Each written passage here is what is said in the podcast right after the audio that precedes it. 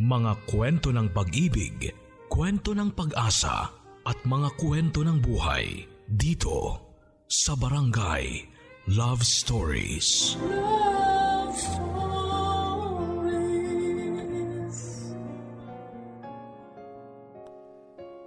Mga kapuso, mga kabarangay, lahat naman tayo minsan sa buhay natin ay nasorpresa tayo Pwedeng nasorpresa ka dahil hindi mo inaasahan na papasa ka sa isang exam na hindi mo naman pinaghandaan.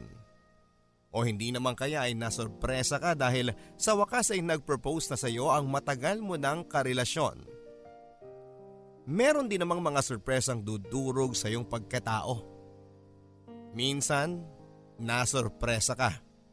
Maayos at masaya naman siya sa huli ninyong pagkikita tapos isang araw ay nabalita mo na lang na napatay na siya. Minsan, marahil ay nasorpresa ka nang malaman mo na ang anak mong wala pa sa tamang edad ay nabuntis na at tinakbuhan pa. Maraming iba't ibang klase ng mga sorpresa na maaaring maging dahilan para maging masaya ka at meron din namang mga sorpresang magtatanggal sa iyo ng lakas at magpapatanong sa iyo kung bakit nga ba nangyari ito. Ang ating kwento ngayong araw ay magpapabalik sa iyo sa minsang naging ala-ala mo sa isang sorpresang hindi mo makakalimutan sa tanang buhay mo. Ako po si Papa Dudut at ito ang mga kwento ng pag-ibig, buhay at pag-asa dito sa Barangay Love Stories.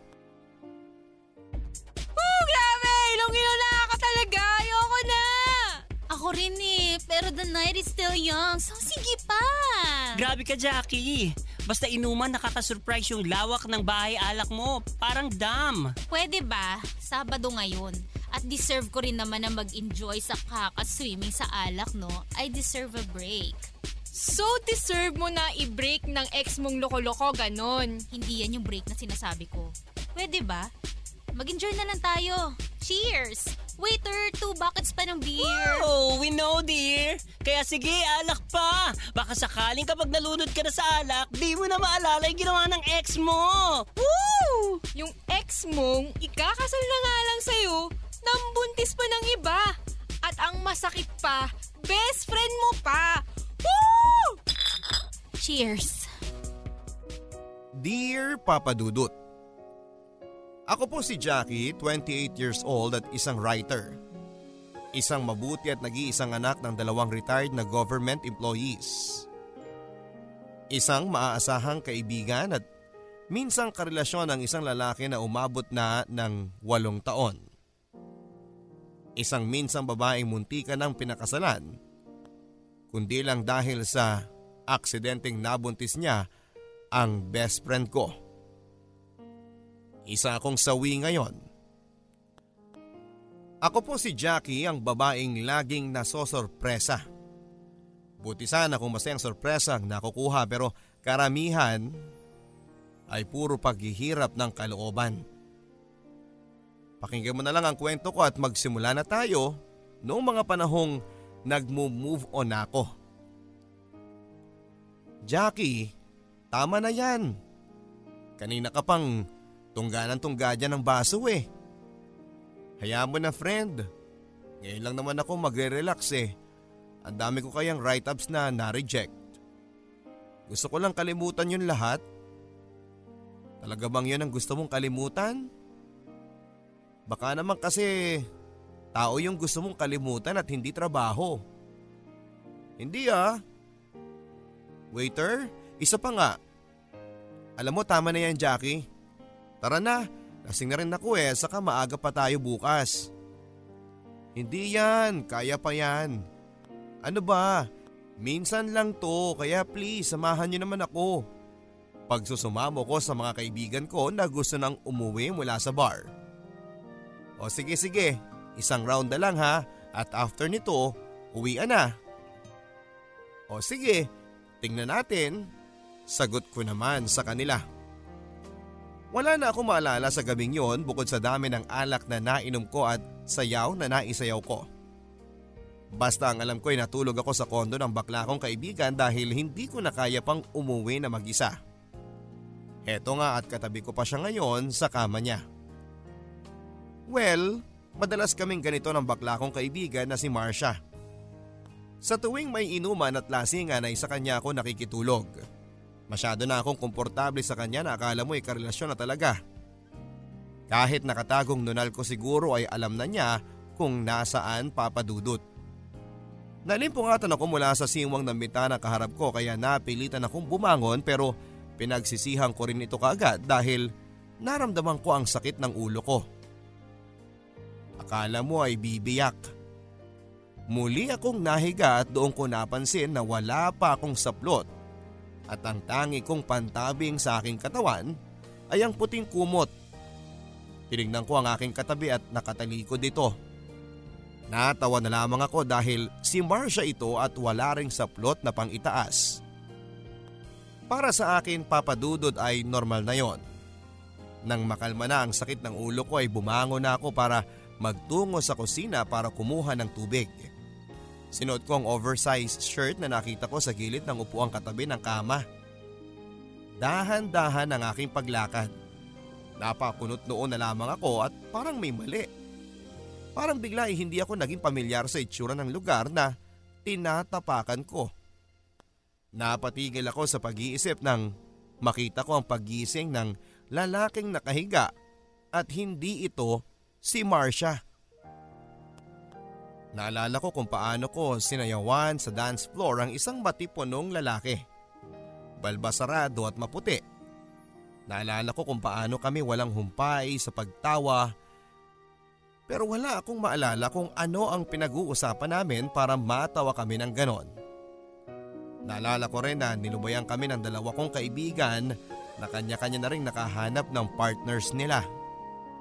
At naalala ko kung paano akong binulungan ng lalaking ito na ituloy na namin ang saya sa kondo niya. Basta naalala ko na pumayag ako at sa pagpayag ko ay nakita ko na lamang ang sarili kong sumama sa kanya pasakay ng pula niyang sasakyan. Nadapa pa ako noon nang bumaba ako ng sasakyan niya na kapwa lamang naming pinagtawanan.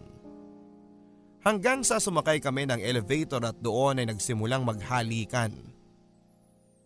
Hindi ko na alam kung pang ilang floor kami basta ang alam ko ay dire-diretso kaming pumasok sa kanyang kondo at saka nagmamadaling nagtanggal ng aming mga saplot sa katawan hanggang sa napag-isa na namin ito sa isang mainit at maalab na pagsasama. Matapos noon ay naging malabo na ang lahat. Matapos noon ay nagising na lamang ako at heto, kaharap ko na ang lalaking nakasama ko sa buong magdamag. Hindi ko alam kung ano ang gagawin ko matapos kong maalala ang lahat. Tatakbo na ba ako palabas eh paano naman ang suot ko? Magstay pa ba ako at makikipag-usap sa kanya sa mga nangyari bang iba? May pananagutan ba siya sa akin? May iba pa ba akong dapat alamin tungkol sa kanya?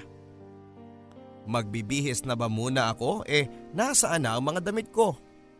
Pinagmasdan ko ang suot kong oversized t-shirt at alam kong hindi ito sa akin. Hapit na bistid ng kulay asul ang suot ko. Hahanapin ko ba ba ito sa kondo niya? Saan kaya ito? Magpapatulong ba ako sa lalaking ito na hanapin ang ibang gamit ko? Hindi ko na rin alam kung ano ang gagawin ko hanggang sa natagpuan ko na lamang ang sarili kong tumakbo palabas ng kondo niya. Hindi na niya ako hinabol pa at mabuting ganun na rin ang nangyari dahil hindi ko na alam kung ano ba ang pwede kong magawa pa kung sakaling gawin niya yon. Nang nasa labi na ako ay napansin kong nagtitinginan sa akin ang lahat. Dahil ba sa kalat ng makeup ko? Magulo ang buhok ko o sa suot kong t-shirt? O dahil walang sapin ang mga paa ko?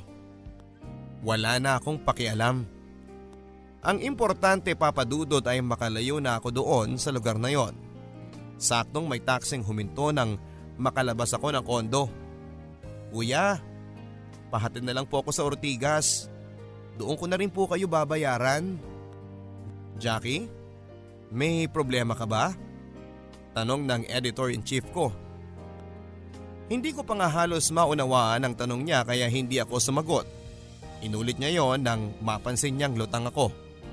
At nang lubos ko nang maintindihan ang kanyang sinabi ay umiling lamang ako.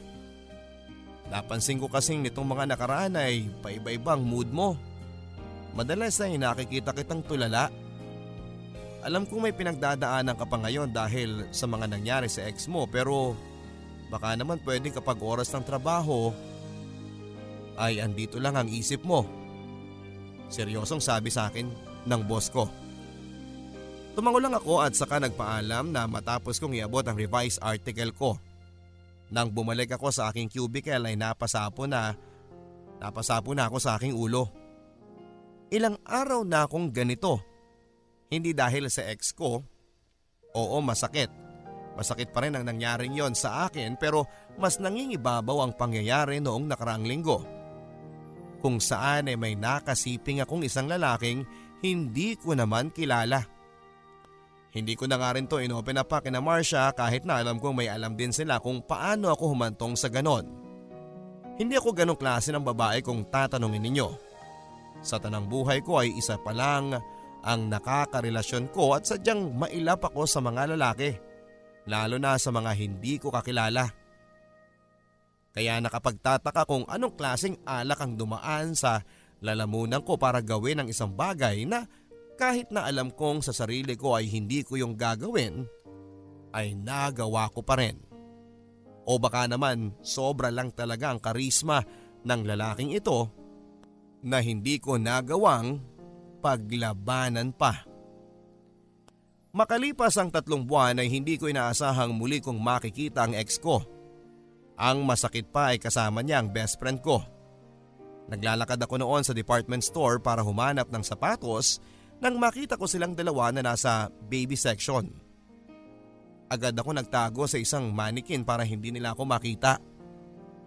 Matapos lahat ng nangyari, ayoko magpakita sa kanila at kung maaari sana ay hindi ko na silang makita pa pero sadyang sutil ang tadhana at heto.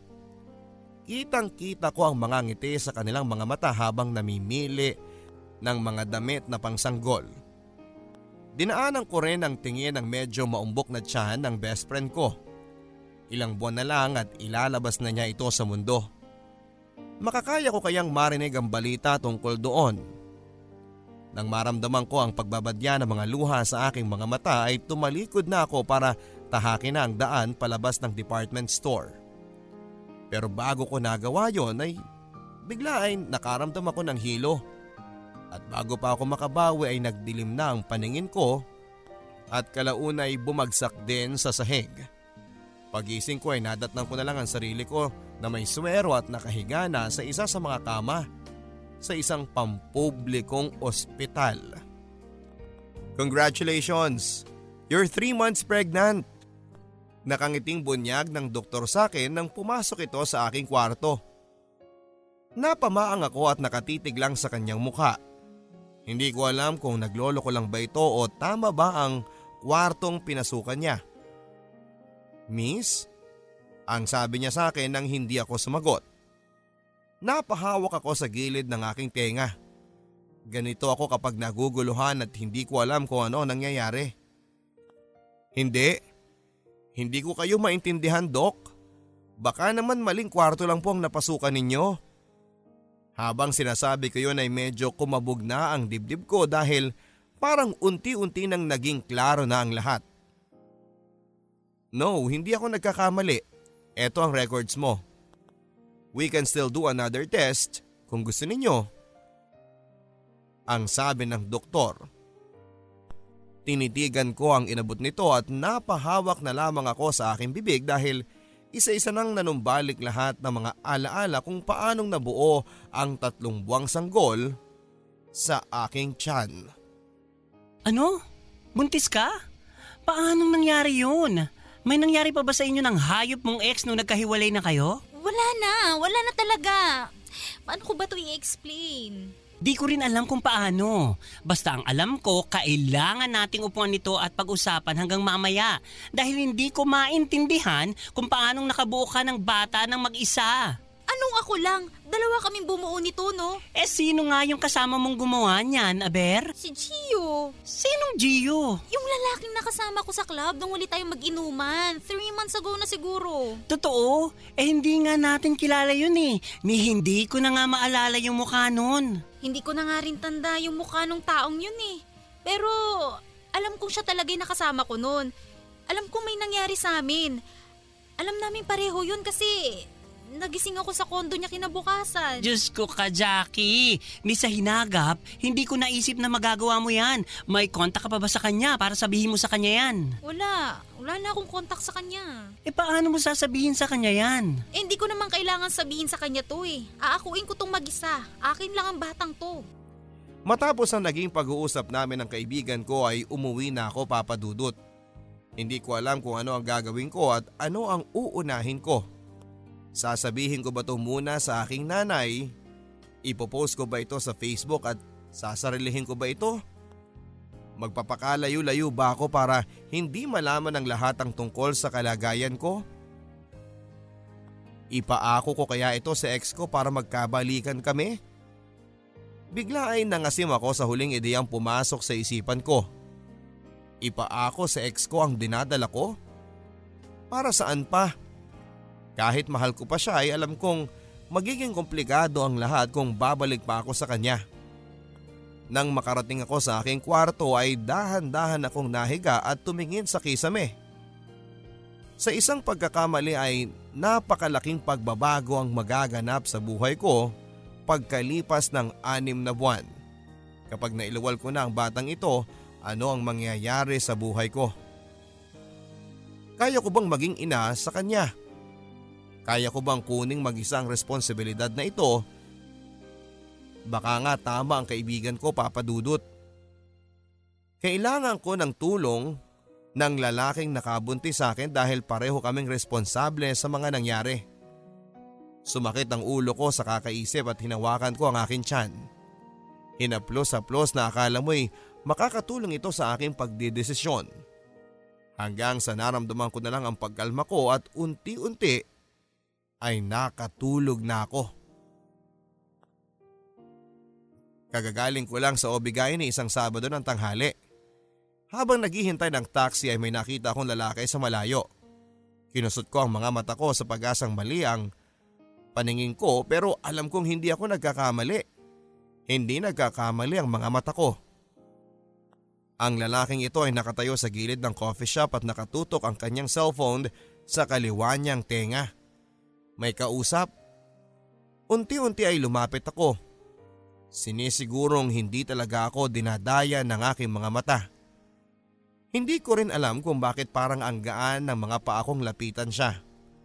Hindi ko rin alam kung bakit kailangan ko pa siyang lapitan. Eh hindi ba nga sabi ko sa akin sarili ay hindi ko na siya kahit kailan lalapitan pa. Hindi ko alam. Baka may dahilan kung bakit kami pinagtagpo. Naguguluhan man ay nagtuloy-tuloy pa rin ako. At nang sa wakas ay nasa harapan ko na siya ay huminto na ako papadudot. Hinintay na makita niya ang aking presensya. At nang mapansin ako nito ay saka bumuka ang aking bibig.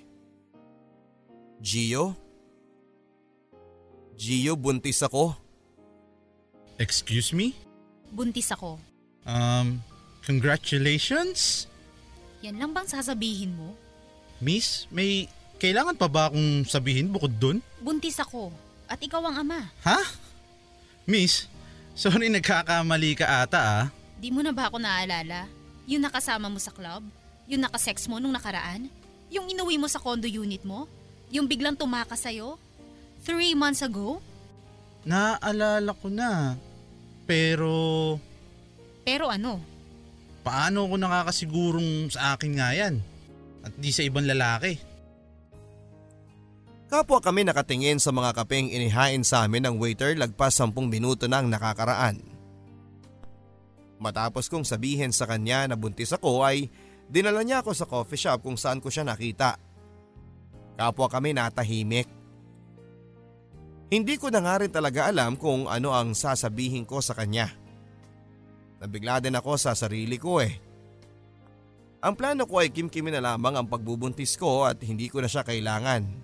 Yun pa ang sabi ko pero nang makita ko siya ay hindi ko alam kung ano ang pumasok sa akin para lapitan siya at biglain sa balita ko.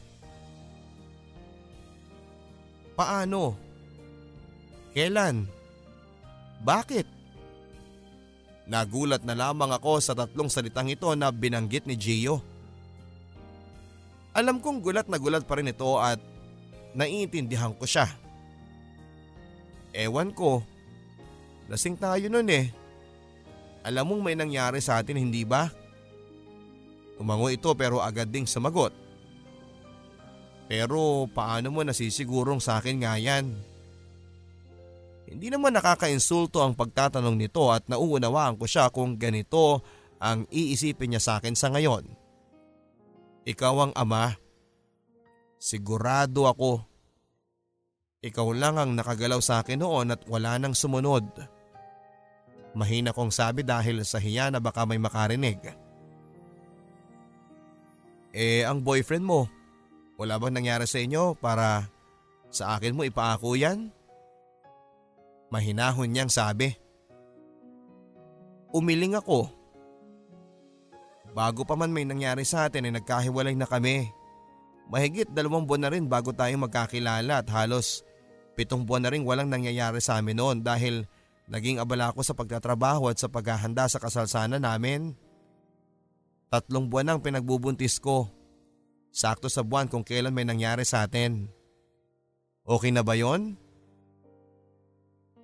Naluluha ko ng sabi. Tumahimik ito at tumingin sa labas ng bintana. Matagal itong nakatingin doon habang ako naman ay pinagmamasdan lamang siya. Ipapa-DNA natin ang bata oras na lumabas siya para makasigurado. Tumango ako. Muli itong tumingin sa malayo bago nagsalita. At habang hinihintay natin ang araw na yon, sa akin ka muna titira. Ako na muna ang bahala sa iyo. Ang kanyang sinabi at hindi na ako nakagalaw pa. Tumingin ito sa akin at humingi ng kumpirmasyon pero wala itong nakuha sa akin. Hindi kasi ako naging handa sa huli niyang linyang yon. Hindi ko alam pero umuo na lamang ako sa kagustuhan ni Gio na tumira sa kanyang kondo habang hinihintay ang panganganak ko. Ilang buwan na lamang at kaya ko na itong tiisin. Makuha lamang ang tiwala niya na sa kanya ang dinadala ko. Dahil isa lang ang kwarto ay sasahig na lamang naglatag ng higaan si Gio para makapagpahinga ako sa kama niya. Sa unang linggo ko sa kanyang kondo ay halos hindi ako makahinga at makagalaw dahil kahit siyang ama ng akin dinadala ay hindi ko pa rin matatanggal sa akin na isa pa rin siyang estranghero sa akin. Pero ina-assure naman ako nito na hindi ako dapat mangamba. Wala itong masamang balak sa akin. Naaalala ko pa nga nung unang gabi na inuwi niya ako ay magkaharap kami noon sa counter ng kanyang mini kitchen at saka pinakilala ang kanyang sarili habang sinasalukan ako nito ng mainit na tsaa. Nag-iisang anak si Gio. May kaya ang pamilya niya pero mas piniling maging independent. Nagsolo na ito mula nang nakatapos sa college. Sa una ay nagbebenta ng insurance, nag-call center hanggang sa nakapagnegosyo ng motor parts. Kaya ngayon ay sagana na ang kanyang buhay. Nagkaroon ng sariling kondo, sasakyan at negosyo at syempre, single ito kahit nga gwapo ito at may magandang estado sa buhay. Three years ago nang huli itong nagkaroon ng karelasyon. Hindi naging maganda ang pagtatapos nila dahil mas pinili ng babae na sumama sa ibang lalaki na mas mabibigyan siya ng oras at handa siyang pakasalan. Nung time na yon kasi ay hindi pa siya handa sa buhay may pamilya dahil ine-enjoy pa niya ang pagtatrabaho at buhay walang asawa. Isang bagay na hindi nauunawaan ng ex niya kaya siya iniwan. Mula noong naging single ito ay nag-focus ito sa kanyang negosyo pero hindi matatanggal dahil daw lalaki siya ay nagkaroon siya ng ka-one night stand. Piling at kung ano-ano pang pwedeng itawag dito. Nagkataon nga na isa ako sa mga naka one night stand niya at nabuntis niya. Sana nga lang ay birong seryoso pa niya na sana'y ako lang talaga yung nabuntis niya at wala nang humabol kasi hindi niya alam kung paano kami pagkakasyahin sa kanyang kondo. Mabait naman ito at nakikita ko naman, ramdam ko at meron ngang parte ng puso ko na nagagalak dahil sa dinami-rami ng lalaking makakasiping ko ng gabing yon ay sa kanya ako bumagsak. Hindi man niya ako kilalang personal pero handa nitong akuin ang responsibilidad niya kapag napatunayan niyang sa kanya yon na hindi naman niya dapat pangambahan dahil alam ko na siya talaga ang ama ng dinadala ko. At kapag napatunayan namin yon ay napakaswerte ng magiging anak ko dahil hindi niya ito pababayaan. Sa pagdaan ng mga araw ay naging mas malapit kami ni Gio sa isa't isa. Hindi ko inaakalang magiging ganito kami kalapit lalo na't hindi naman kami magkakilala ng husto. Sa pagdaan din ng mga araw ay mas nakilala ko siya higit pa sa mga sinasabi nito sa akin noon. Dito ko rin nakita ang pagiging maalaga niya kahit hindi niya sadya. Hindi na ako nito pinabalik sa aking trabaho at sinabing aalagaan ko na lang ang sarili ko. Yun na lang daw ang gawin kong trabaho. Pumayag ako dahil alam kong kailangan ko rin gawin lalo na't masela ng aking pagbubuntis. Pag uwi nito nang galing sa kanyang trabaho ay laging may daladala itong mga pasalubong sa akin. At paunti-unti ay may daladala rin siyang gamit na pangbata. Ang sabi ko'y masyado pang maaga para doon. Ang sabi niya ay hayaan ko na lang daw siya dahil masaya naman siya sa ginagawa niya. Nakakatuwa at hindi ko inaasahang ganon siya. Hindi ko inaasahang gugustuhin niya ang responsibilidad sa akin lalo na sa isang katulad niya na may pagkakataon namang tanggihan ang pananagutan nito sa akin. Habang iniisip ko ito ay nakatingin ako sa kanya at nakangiti. Tinatanong nito kung bakit ganon ako tumingin sa kanya pero umiling lamang ako. Tinanggap nito ang sagot ko at inaya Inaya na akong matulog. Pero bago pa man kami nakapasok ng kwarto ay sinabi ko sa kanya. Tabi na lang tayo sa kama. Alam kong pagod na ang likod mo sa kakahiga sa matigas na sahig. Tara na. Ngumiti ito bilang pagsagot. At eto ang unang gabi na hindi ko inaasahan ang pagkabog ng puso ko. Kabado ba ako? O umiibig na? sa lalaking ito. Manganganak na ata ako. Mahinahon at pilit na pinapakalma ang aking sarili isang gabi. Inalabit ko si Gio para magising. Bigla itong napabalikwa sa higaan at saka agad na kinuha ang bag na inihanda namin a month ago para sa gagamitin namin sa ospital. Tara na, pag-aaya nito. Naka-boxer shorts lamang ito at t-shirt.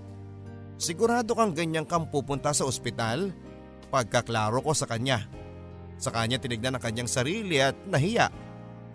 Kinuha niya ang pantalon na nakasabit at saka nagtsinelas na lamang. Tara na! Dahan-dahan ako nitong hinila pero umatras ako. Saglit lang, magbibihis lang ako. Napansin itong nakatiyang pajama lamang ako at ngumiti ito. Mag-jacket ka na lang, bagay naman ang suot mo eh. Ewan ko ba papadudot kung bakit mas nangingibabaw ang kilig kesa sa sakit na nararamdaman ng tiyan ko dahil sa mga sinabi niya. Kinuha nito ang jacket niya at saka sinuot sa akin. Nang handa na kami ay sumakay na kami sa kanyang sasakyan pero bago niya paandarin nito ay tumingin siya sa akin at hinawakan ng kamay ko. Magkakababy na tayo. Sa mga sinabi niyang yon ay gumaan ang pakiramdam ko. Ma'am, ano pong ipapangalan natin sa baby ninyo? Ang tanong sa akin ng nurse.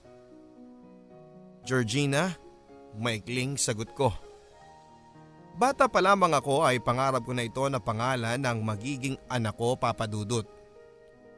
Family name po ma'am? Isasagot ko sana ang apelyido ko nang biglang sumabat si Gio sa usapan. De La Peña. De La Peña ang apelido ng bata. Nakasunod sa akin. Nakangiting sabi nito. Napaamang ako. Sa totoo niya ay bala ko itong isunod sa akin dahil yon ang dapat at yon ang gusto ko. Dahil kahit gaano mang kabait sa akin si ay hindi ko naman nasisigurong magiging matagalan nito sa akin. Hindi ko alam kung hanggang kailan siya magiging responsable sa aming anak. At alam ko naman na balang araw ay makakahanap din ito ng babaeng susunod niyang mamahalin. At kapag nangyari yon ay sigurado akong mawawala na ako sa buhay niya.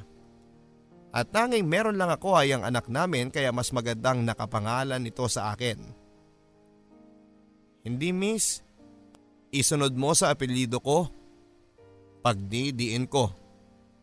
Tumangong naguguluhan ng nurse pero sumabat muli si Gio. No.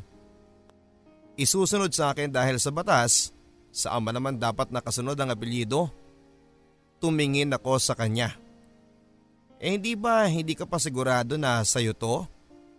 Tahimik lang ang nurse na nagmamasid. Hindi alam ang gagawin ng nurse at sasabihin. Akin man yan o hindi, isusunod yan sa akin dahil magpapakasal tayo para maging legal na ang lahat. Anong kasal? Anong sinasabi mo? Magpapakasal tayo. Bibigyan kita ng tatlong buwan para maging handa. Huwag ka na mag-alala kasi ako nang mag-aayos ng lahat ng kailangan. Hindi natin napag-usapan yan. Ibang pinag-usapan natin hindi ba? Ang plano, magpapa-DNA tayo para kilalanin mo ang bata na sayo. Walang kasal sa usapan. Eh, nagbago isip ko eh. Gusto kong makasal tayo. Hindi ka ba naaawa sa bata na wala siyang kikilalaning ama? Pwede kanyang kilalaning ama kahit na hindi tayo kinakasal. Kahit na.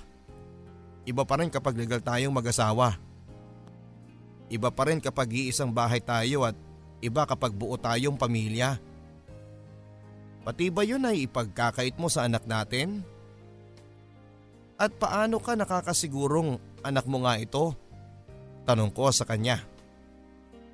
Naramdaman ko lang nung nakita ko siya. Alam kong akin yan at may tiwala ako sa iyo. Hindi ka masama o pakawalang babae. Alam kong anak natin yan. Kahit na anong sabihin mo, Ayaw kong basta-bastang magpakasal sa'yo. Hindi valid ang reason mo para magpatali ako sa'yo.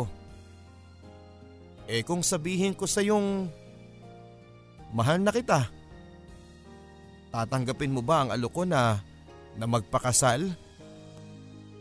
Huminto ang mundo ko nang sabihin niya ang katagang yon, Papa Dudut. Mahal niya ako?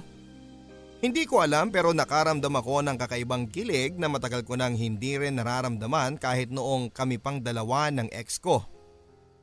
Ito bang epekto ng ilang buwan naming pagsasama sa iisang bahay? Sa mga sinabi niya ay bigla ay nakaisip na ako ng plano naming kasal at nakaramdam ako ng excitement habang iniisip ko kung ano ang disenyo ng aking gown. Tumagal ang aming argumento hindi dahil ayaw kong magpakasal sa kanya kundi mas nangingibabaw ang takot sa puso ko na baka dahil pakakasalan niya lang ako dahil may pananagutan siya sa akin. Gusto kong buo ang loob niya na pakasalan ako kasi ako buo ang loob ko na umoo sa kanya. Mahal ko siya. Oo, mahal ko na siya. Yun ang napatunayan ko ng mga sandaling sinabi niya na mahal niya ako. Doon ko napagtanto kung ano ang totoo kong nararamdaman para sa kanya papadudot. Dati ay pinit kong winawaksi kung ano yung nararamdaman ko sa kanya. Dati kasi ay iniisip ko na natutuwa lang ako sa kanya sa paraan ng pag-aalaga niya sa akin o sa itsura nito. Pero nang binitawan niya ang katagang mahal kita. Doon ko naisip at naramdaman na oo, mahal ko din pala siya. Nang kapo kami matahimik ay tumango ako bigla. Tinanong niya kung para saan yon at ngumiti ako at saka nagsalita sa kanya. Hindi ba sabi mo gusto mo akong pakasalan? Eh di oo. Payag na ako. Nang matapos ko ang linyang yon ay bigla ako nitong niyakap. Sobrang higpit papadudot. Yung higpit na hindi ka masasaktan pero masisiyahan ka. Sa mga sumunod na araw ay inayos namin ang preparasyon ng aming kasal. Lahat ng gusto ko ay sinunod niya. Ang sabi niya ay babae naman daw ang may karapatang magplano sa kasal dahil alam niyang bata pa lamang ay nasa utak na namin ang mga ito. At tama siya doon. Bata pa lamang ako papadudod ay nangarap na talaga akong ikasal. Beach wedding habang papalubog ang araw. Habang pinapatugtog sa gitara ang kantang Ngayon at Kailanman. Simpleng gown lang na pwedeng ilakad sa buhangin gusto ko yung mga espesyal na tao sa buhay namin ang dadalo. Isang araw habang nasa isang coffee shop kami at kausap ang aming coordinator noon ay may natanggap na tawag si Gio. Nang matapos ang tawag niya ay bumalik ito sa amin at tila wala na sa kanyang sarili. Oo na lang ng oo sa bawat sinasabi ng coordinator namin. Napansin ko yon at hindi lang ako nagsalita. Nang makauwi kami sa kondo ay hindi na ako nakatiis pa. Tinanong ko kung ano bang gumugulo sa isipan niya dahil kanina pa itong tahimik at wala sa kanyang sarili. Sinapo lang niya ang kanyang ulo bago ito sumagot. Magpakasal na tayo sa susunod na araw. Parang desperado itong nagsabi sa akin. Napakunot noo ako noon. Bakit kailangang magmadali? Patapos na tayo sa mga plano natin. Hihintay na lang natin ang date kung kailan tayo ikakasal. Hindi mo na ba mahihintay yon? Hindi ito sumagot sa mga sinabi ko. At nagtungo siya sa veranda. Sinundan ko siya at naghintay ng sagot niya. Bakit kailangang magmadali? Kailangan na nating magpakasal. Sa ayaw at sa gusto mo. Magpapakasal tayo bukas. Kahit sa West lang. Inulit nito ang proposal niya. Umiling ako.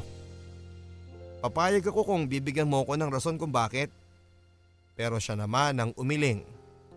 Saka ako nasasabihin sa iyo, kahit ngayon lang ako naman ang masunod.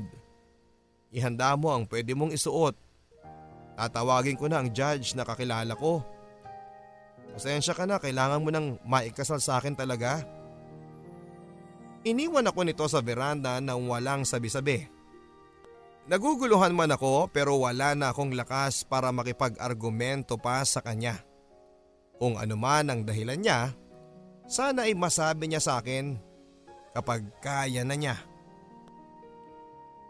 Sinelyuhan namin ang isang halik ang pagtatapos ng seremonya para sa aking kasal sa West.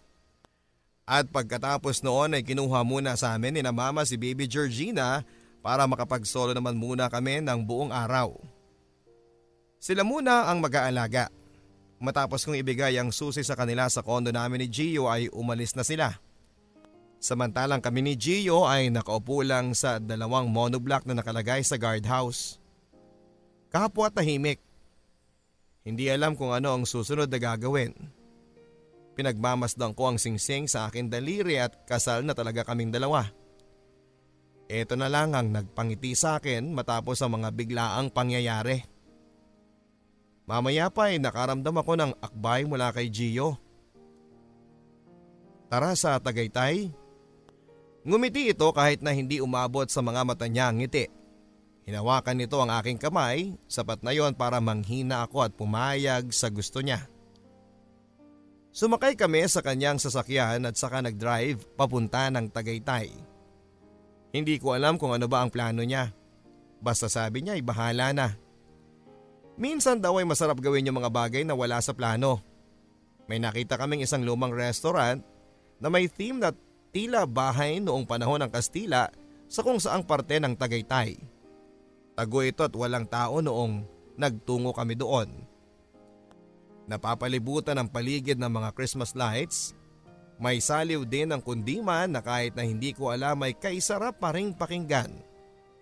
Nagustuhan ko ang lugar. Umorder kami ng sinigang na sugpo at sinabayan namin ng guyabano juice. Matapos noon ay kumuha kami ng dessert na suman at mangga at sinabayan namin ng mainit na kape, kapeng barako. Nagkwentuhan kami at nagtawanan na tila ba matagal na kaming magkakilala. na akala mo'y walang tensyong nangyayari sa amin nung nakaraan. Matapos noon ay tumingin siya sa akin. Seryoso siyang nakatitig papadudot. Tinanong ko siya kung bakit. Inabot nito ang aking kamay at saka hinalikan. Ikaw at ang anak na lang natin na nagpapasaya sa akin. Salamat at dumating kayo sa buhay ko. Binigyan niyo ako ng dahilan para mabuhay palalo. Halos maluha-luha ako sa mga sinabi niya. Hinawakan ko ang kanyang pisngi at saka niyakap siya bago pa man pumatak ang mga luha ko sa aking mga mata. Lahat ng kabutihan ng isang asawa ay naranasan ko kay Gio. Wala na akong hahanapin pa. Hindi ko man nakuha ang kasal na pangarap ko. Nang wala man sa plano ang kasal na pangarap ko ay ayos lang dahil binigay naman ng Diyos ang pangarap kong asawa. Hindi ko na rin tinanong pa si Gio sa dahilan ng pagmamadali nitong ikasal sa akin. Kung handa na siya ay sabihin na lang niya. Basta ang mahalaga sa akin ngayon ay masaya kaming pamilya. Masaya akong kasama siya at gabi-gabi nga sa tuwing nauuna siyang matulog ay pinagmamasdan ko siya. At umuusal na lamang ako ng dasal ng pasasalamat. Pasasalamat dahil matapos mabigo ang puso ko at heto Tinulungan ako ni Gio na maghihilom ito. At siya na ngayon ang nag-aalaga. Diyos ko, hindi ko alam kung ano ang nagawa ko sa buhay kong ito para bigyan mo ko ng isang taong katulad ni Gio. Araw-araw po ako magpapasalamat na dinala mo siya patungo sa direksyon ko. Yung akala kong pagkakamaling nagawa ko noon, hindi ko inaasahang magbubunga ng tama sa ngayon. Panginoon, maraming salamat po sa pinakamagandang regalo na binigay mo. Hanggang sa dulo ng aking hininga, ipapangako ko na alagaan ko ito sa abot ng ng aking makakaya. Mabilis na lumipas ang panahon. Isang araw pagising ko at heto isang taon na pala kaming kasal ni Gio. Hindi ko na nga namalayan. Siya pa ang nakaalala. Ginising ako nito ng isang halik sa noo at nang magmulat ako ng mga mata ay may dilaw na rosas na itong alay sa akin. Ang paborito ko. Happy anniversary! Tayo na sa beach. Nakangiti niyang sabi sa akin. Nagulat ako sa mga sinabi nito at agad-agad na ba talaga? Sabi ko ay bukas na lang para makapaghanda pa ako. Hindi na kailangan. Naihanda ako ng lahat. Sagot naman niya. Binilhan na raw ako nito ng idadamit ko. Kailangan ko na lang daw na maligo para maaga kaming makaalis. Napailing na lamang ako pero nakangiti. Wala pang isang oras ay natapos na ako mag-ayos at saka naman dumating ang nanay ni Gio para kunin ang aming anak. Napag-usapan na pala nila na doon muna si baby para magkaroon kami ng alone time ni Gio sa aming anniversary. Nang maayos na ang lahat ay sumakay na kami sa sasakyan at saka bumiyahe na. Masaya kaming nagkantahan ng mga lumang awiting sumaliw sa radyo. Napakasaya. Umabot kami ng mahigit tatlong oras ng biyahe papunta sa isang resort sa Batangas. Alam niyang mahilig ako sa dagat. Sa tuwing nagkikwento ako sa kanya tungkol sa mga lugar na napuntahan ko ay karamihan ay dagat ang nasasabi ko. Siguro mahigit isang taon na rin akong hindi nakakapunta ng dagat kaya ngayon ay tuwang-tuwa ako dahil makakatapak muli ang pa ako sa mga buhangin. Beachfront ang room na nakuha namin. Ang saya-saya papadudot. Halos hindi ko na maitago ang saya ko sa kanya noon at nang makapasok kami sa aming kwarto ay niyakap ako nito. At bago pa man kami makalabas ng kwarto ay may nangyari sa amin. Nang sumapit ang hapon papadudod ay saka kami nagpasya na magtungo sa dagat. Hinila ako nito na tila nagmamadali. Saktong paglabas namin ay humahalo na ang kulay pulang sinag ng pababang araw sa dagat. Napakaganda ng kalangitan. Parang gusto kong lumangoy doon at magpakalunod papadudot. Walang halos tao sa paligid dahil lunes noon kaya nagawa naming solohin ang paligid. Hindi ako halos umiimik noon dahil pinagmamasdan ko lamang ng mabuti ang bawat gandang ibinubunyag ng kalangitan. Hanggang sa pukawin ako ng saliw ng gitara sa kantang ngayon at kailanman ni Basil Valdez. Napalingon ako sa pinanggagalingan ng tunog na yon at nakita ko na katabi ito ni Gio na hindi kalayuan sa akin. Halos mapuno ng luha ang mga mata ko nang lumapit siya sa akin. Inabot niya ang kanyang kamay para ayain ako na sumayaw papadudot. Kinuha ko yon papadudot at sumayaw kami sa saliw ng musika. Dinikit niya ang kanyang kaliwang pisngi sa aking ulo. Rinig na rinig ko ang paghinga nito na nakadagdag ng kakaibang comfort sa akin. Sa aming posisyon ay ramdam na ramdam kong ligtas ako. Ramdam na ramdam kong salong-salo ako ng pagmamahal niya at ganon din siya sa akin. Hindi ko alam kung ilang minuto kaming nagpakalunod sa ganda ng musikang sumaliw sa alon hanggang sa unti-unti nitong nilapit ang kanyang mukha sa aking tenga at bumulong. Patawarin mo sana ako kung hindi ko natupad ang pangarap mong beach wedding. Pasensya ka na kung minadali kita at sinira ko ang plano mo. Pasensya ka na kung ngayon ay eto lang muna ang maibibigay ko sa iyo. Ang dagat at ang musikang gusto mo. At ako, sana isapat na yon para mapatunayan ko sa iyo kung gaano kita kamahal. At pangako ko sa iyo, araw-araw akong babawi sa naging kasalanan kong yon sa iyo hanggat nandito pa ako at humihinga. Maraming salamat mahal ko. Dahil ibinigay mo sa akin ang pangarap kong pamilya na matagal ko na palang kailangan. Mahal na mahal kita. Luhang-luha ako noon at napakahigpit ang kapit ko sa kanyang mga balikat. Diyos ko, hindi ko alam kung ano pang salitang pasasalamat at ang dapat kong sambitin ang mga oras na yon dahil sa napakagandang biyayang ibinigay niya sa akin. Diyos ko, salamat po sa katauhan ni Gio. Nang sumapit na ang gabi ay nag-set up na kami ng bonfire kaharap ng kalmadong dagat. Nagaharutan, tawanan at lambingan. Walang ano-ano'y hinawakan nito ang aking kamay at tumingin lang siya sa akin. Tumitig ako sa kanya. Paano ba tayo napunta sa ganitong sitwasyon? Tanong ko sa kanya. Tumawa ito. Bakit? Pinagsisisihan mo ba? Umiiling ako. Bakit ko pagsisisihan yung isang bagay na nagpasaya sa akin ng totoo? Ngumiti siya. Hinalikan ako sa noo at kapwa kami tumahimik. Siguro ay pareho kaming nag-aabang kung sino ang unang magbubuka ng bibig para magsalita at siya yon. Sawa ka na ba kapag sinabi ko sa iyo na kayo ni Georgina ang pinakamagandang sorpresang nangyari sa buhay ko? Umiling ako at alam kong naramdaman niya yon. Kung ako ang tatanungin mo, hindi ako magsasawang sabihin sa inyo mag-ina yon araw-araw.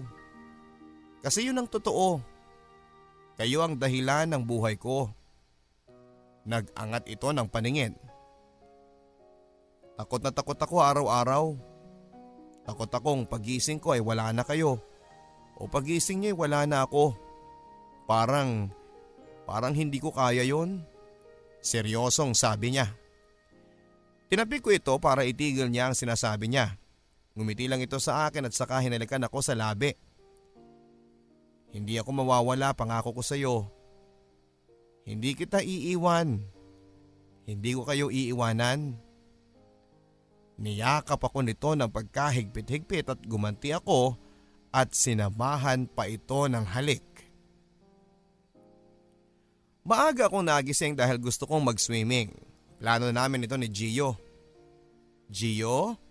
Paglalambing kong gising sa kanya. Hinilikan ko ito sa noon niya at ganon ang ginagawa ko para magising siya. Pero hindi ito nagising. Napangiti ako at mukhang napuyat ito kagabi. Niyakap ako nito at nilaro ang dibdib niya sa aking mga daliri. Pero agad akong napahinto nang mapansin kong hindi man lang umaangat ang dibdib nito na tanda ng hindi niya paghinga. Bumangon ako at niyugyug siya ng bahagya. Gio? Gio, mahal? Gising ka na. Pasikat na ang araw. Mahal. Nanginginig na ako noon at basag na ang tinig ko. Nilakasan ko ang yugyug sa kanya pero walang nangyari papadudot. Hinawakan ko ang kanyang pulso at wala nang pagpintig. Hinawakan ko ang kanyang kamay at bahagya na itong matigas at malamig. Nahiga ako sa kanyang tabi at hindi ko alam kung ano ang susunod kong gagawin. Sumikip ang dibdib ko at gumilid ako at saka siniksik ang sarili ko sa kanya. Doon ay humikbi ako ng humikbi habang tinatawag ang kanyang pangalan. Gio? Gising ka na please. Sisikat na ang araw. Kailangan mo nang bumangon. May plano pa tayo hindi ba? Paputol-putol kong sabi. Tulad ng una ay wala rin itong reaksyon. Kinuha ko ang telepono at tumawag na ako sa front desk. Patawag po ng ambulansya.